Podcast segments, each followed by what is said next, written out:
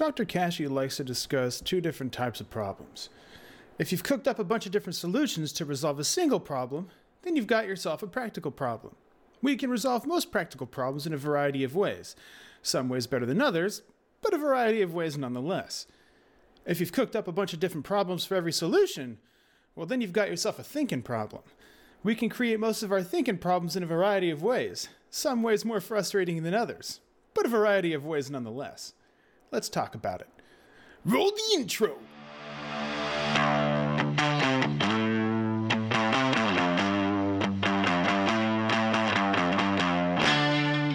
Hello! Hello, everybody, and welcome to Coffee with Kashey. I'm your host, Dr. Trevor Kashey. How is that cool, like, loading waiting screen thing? Mrs. Kashey is a genius. She made that for me. That makes me so happy. Also, I have a 50 milliliter espresso shot. For you Americans out there, that's like an ounce and a half ish, kind of. Actually, it's like an ounce, 1.8 ounces, I think. Actually, stop quoting me. It's been too long. Uh, today, we are covering so much stuff. It's kind of overwhelming for me. A very exciting topic, very gnarly topic. Today, we are discussing Dr. Kashey's fix. Why you have a problem for every solution and what you can do about it, even if you've been stuck in a rut forever. oh, this is gnarly, gnarly.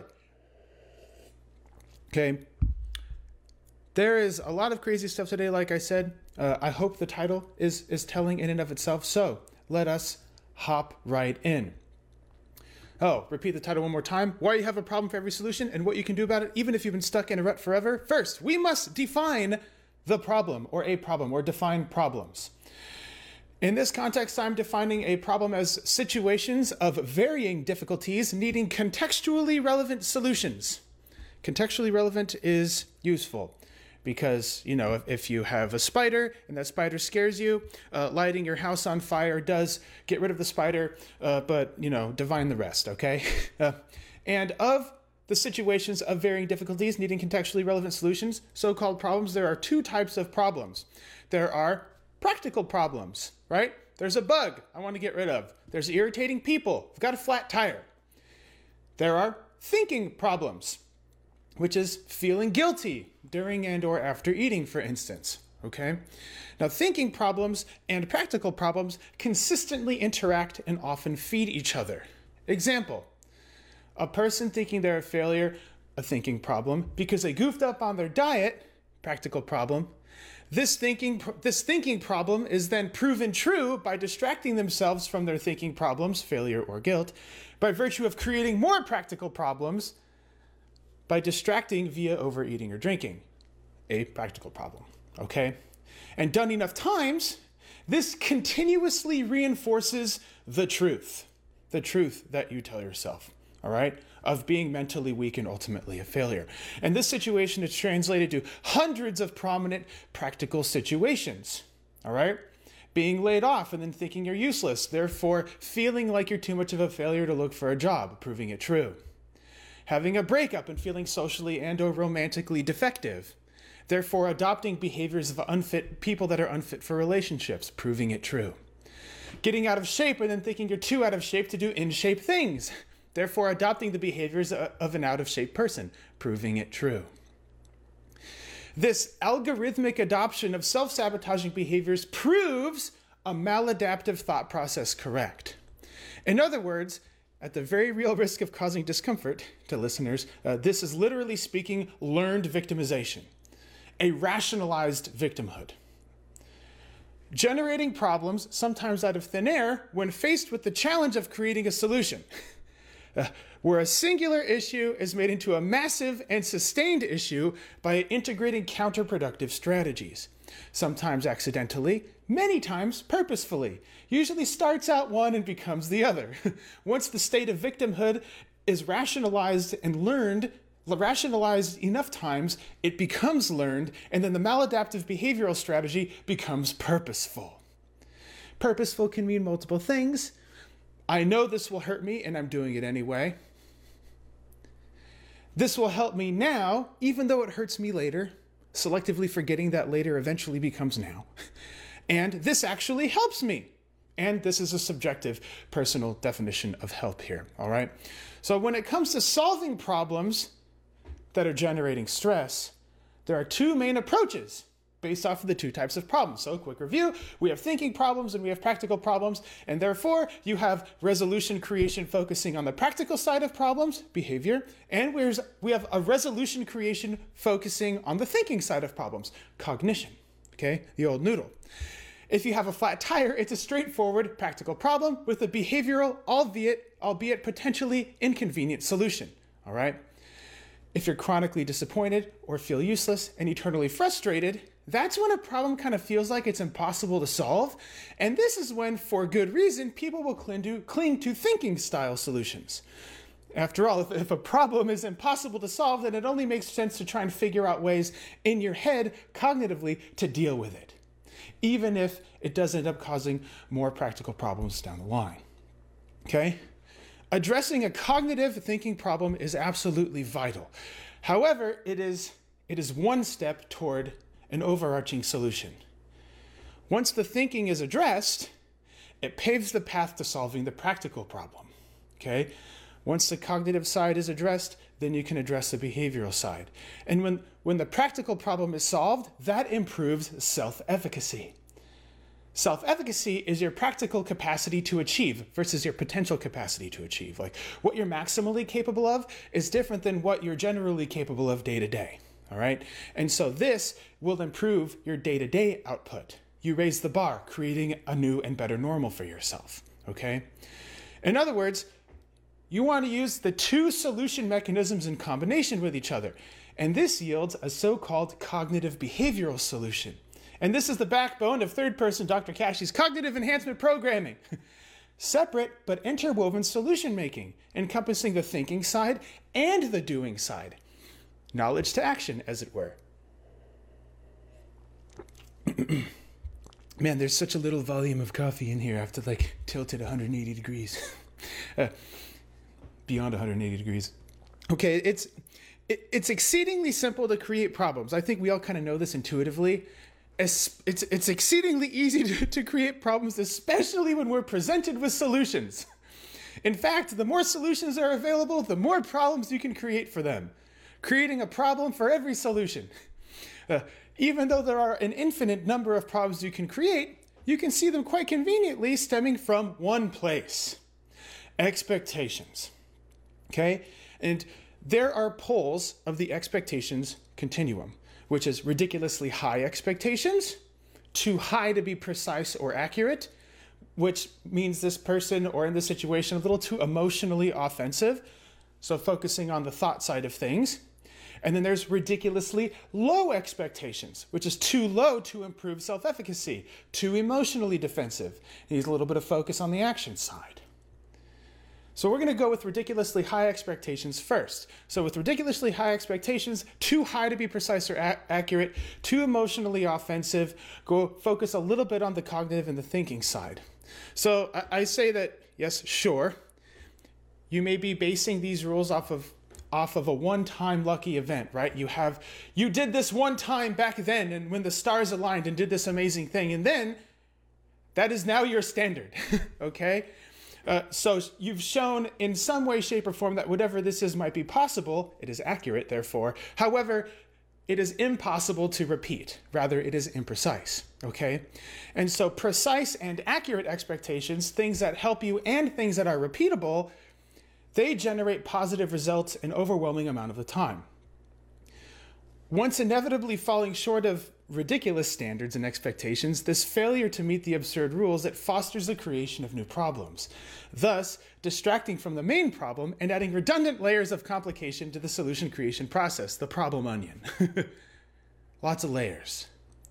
The end result of skirting the primary problem is that you end up creating problems from it. Like I said, this is what some cognition experts call problems about problems. Plenty of things to keep you busy while the primary issue keeps wreaking havoc, and the problems about your problems become an infinitely long list.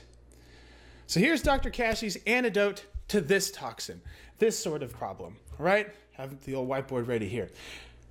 It's okay for things to suck. It's also okay for it to suck because things suck. The vast suckitude will continue sucking if you choose to ignore it or if you choose to dwell on it.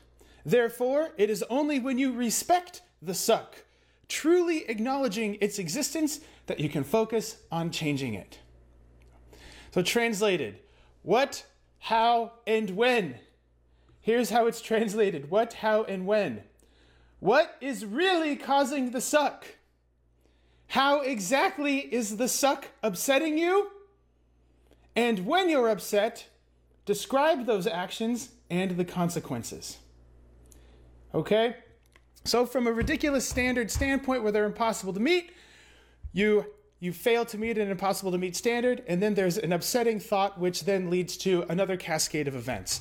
And so, really, really identifying what's causing the suck here and exactly how it's upsetting you, and describing those consequences, it sets it stacks the cards in your favor to make a legitimate difference the next time you you need to set or meet an expectation all right? And the second the second thing we're covering now that that that end of the spectrum is covered is ridiculously low expectations where they're too low to improve self-efficacy. Actions are a little bit harder here so you need to focus on the action parts more. Little too emotionally defensive all right? This is a spice this is a spicy gnarly outlook so brace for impact here okay uh, oh man i'm gonna i'm mentally prepping myself when feeling ineffectual or down on your luck, it's easy to say things like, well, if I keep my expectations low, then I'll never be disappointed. Uh, and this is 99% right and 100% wrong, as Dr. Kashey says, third person Dr. Kashey out here. yes, you do avoid disappointing results. Indeed, by virtue of your feigned carelessness and your avoidance of disappointing thoughts, when played out, you almost by default become a disappointment as a person. I'll explain. By hiding from disappointing thoughts, you also handicap your ability to produce in a fulfilling way. The thoughts of disappointment, because of bad luck or a plan that went sideways, is replaced by becoming a disappoint- disappointment in reality. An enzyme filled water bag, good for expelling poop and hot air. In other words, you transition from having disappointing thoughts in your head to becoming a practical, real life disappointment by virtue of negligence and apathy. Now, it is, I think, almost common law that, or you know, widely believed that achievement comes from confidence and efficacy. If you're super confident and you believe in yourself, you can do anything. And it, it makes me like, it turns my stomach when I hear that because it's wrong. Uh, and, and it's a convenient way to avoid responsibility. Because if your confidence and your efficacy scores are low, then your need to achieve goes down. Well, I have no confidence and I'm useless, so I can't do anything. If your confidence and efficacy, efficacy scores are low, then your need to achieve goes down, and therefore your confidence and, and self efficacy goes down with it. it's a feedback loop that only goes one way. Confidence and self efficacy come from achievement. When a lot of people think achievement comes from confidence and self efficacy. What I'm trying to say is that every achievement is essentially achieved with a relatively low confidence and efficacy score. There must be a risk to build confidence and self efficacy, and that is a scientific fact. in contrast, if efficacy and confidence in a task is too high, like you absolutely know you can do this every time, well, then, relatively speaking, it's a mundane task. It's hardly an achievement. Therefore, it is below the threshold of adapting your confidence and self efficacy to higher levels. Back to our original premise there must be risk to improve confidence. If you are overly confident and you achieve the task, well, then it is below the threshold of increasing your confidence levels. So, translated here, it's impossible to know if you can do it until after you've done it. Once you've done it, you can focus it on doing it again and better. That is, until you find the next thing that, when you approach it, feels just a little bit scary, just the right amount of challenge. So here's Dr. Kashey's antidote to this action paralysis. Okay? This is adapting to solve. Adapting to solve. A, accept some level of uncertainty, even if it's a tiny amount. That's okay. Define the sabotaging behaviors. Action planning to replace the sabotaging behavior. All ridiculous options are considered, all of them, every single one. And then predict the outcomes of all of those behaviors. Rank your actions after brainstorming with yourself or your coach, all the potential negatives and all the potential positives.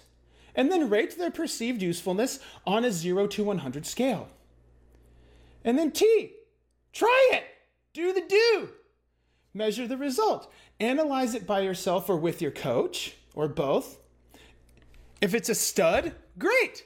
Keep doing the do. If it's a dud, great. You have a whole list of other options to choose from, right? So this concludes this concludes today's rant on why you have a problem for every solution and what you can do about it. Even if you've been stuck in a rut forever. if you would like some assistance with uh, adapting this model to you, then Dr. Kashey has your back. Make sure to let him know. Want to continue having coffee with Dr. Kashey? Head over to iTunes to subscribe, rate, and leave a review. It is very much appreciated. Thank you, and see you next week. Dr. Kashey is out.